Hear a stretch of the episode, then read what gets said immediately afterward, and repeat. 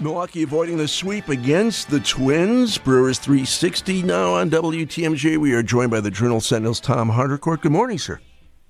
Good morning. Big thing, uh, first off, I guess, is at least, uh, correct me if I'm wrong, but nobody got tossed out of yesterday's game, right? We kept everybody on the field for the whole nine innings? I know the umpires must have been tired or something. it takes a lot. It takes a lot of energy thumbing all those people out of the game. Yeah, three guys got the heave in the course of the first two games. Is is it just me, or is umpiring becoming a bigger issue these days of late, or are we just getting in this rotation with guys that don't know what the strike zone is? The the guys being the men in blue. Yeah, I don't know if there's a, a quote unquote COVID hangover for them or what, meaning that, you know, a lot of them opted out last year and then they only had 60 games, you know, practice uh, at their craft.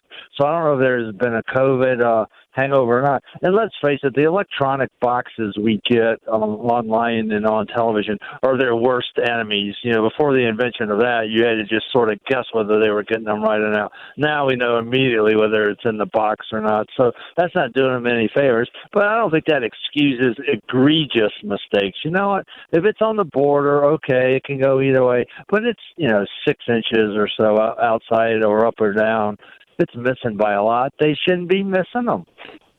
Tom, 16 straight starts now for Christian Yelich with at least one hit. What in the heck is getting into him? Is it just a confidence issue? That's got to be what's going on, right? Well, he does have a lot of talent, so let's start there. well, the talent wasn't shown the first, oh, I don't know, I guess the last 20 months, you know? Well, well, I just think he had a confluence of things that were messing him up along the way a broken kneecap, COVID ball, then a bad back. You know, the bad back's the thing that sticks out for me with him as to what his issue was this year because he was swinging the bat great in spring training. If you go back and look, his numbers were fine in spring training. And then all of a sudden, one week into the season, he hurts his back, he misses five weeks, and it's just taking him forever to get back. But he is, as you noted, he is striking the ball well now. You know, one thing about him, when he's going good, he hits a lot of balls the other way to left field, and we've been seeing that a lot.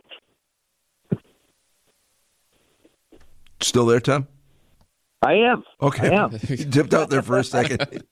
Sorry. I'm in the airport. I'm already on my way to San Fran. I'm connecting, of all places, in Minneapolis, where they played, yet I didn't cover that series. There you go. Well, that, that's a lovely segue to this big time series, Tom. Obviously, the Brewers are going to say all the right things about how it's just the next series on the schedule. Uh, how big of a litmus test is this for the Brewers to see where they stack up against one of the NL be- I know, uh, NL's best teams?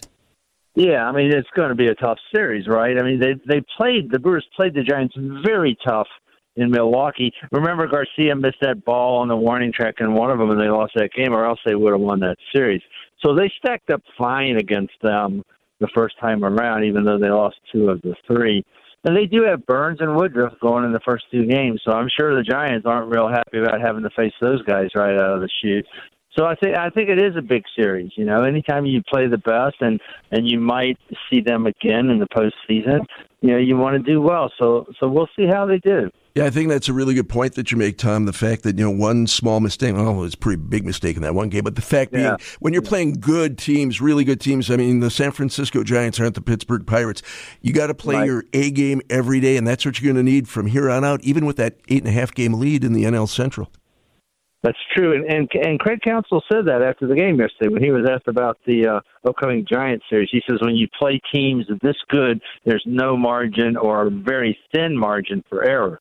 So that that one mistake that Garcia made in that uh, one game in uh, Milwaukee against the Giants, you know, that cost them the game. So you can't even make, you know, you can't make mistakes against the really good teams. You can, as you noted, against some of the the not so good teams. You can make mistakes and still get away with it. So they got to play their best ball. You know, they've been a little thin on offense lately, but you know, Escobar's been hurt. Adames is still coming back from that quad thing. So they're, you know, Tyrone Taylor's out. So they've been a little thin on offense. So they're going to have to do what they've done all year get great pitching. And they seem always ready to do that. The Journal Sentinel's Brewers beat writer Tom Haudricourt, our live guest every Monday morning on Brewers 360 on WTMJ. Tom, have a great week, and we'll talk to you again uh, seven days hence.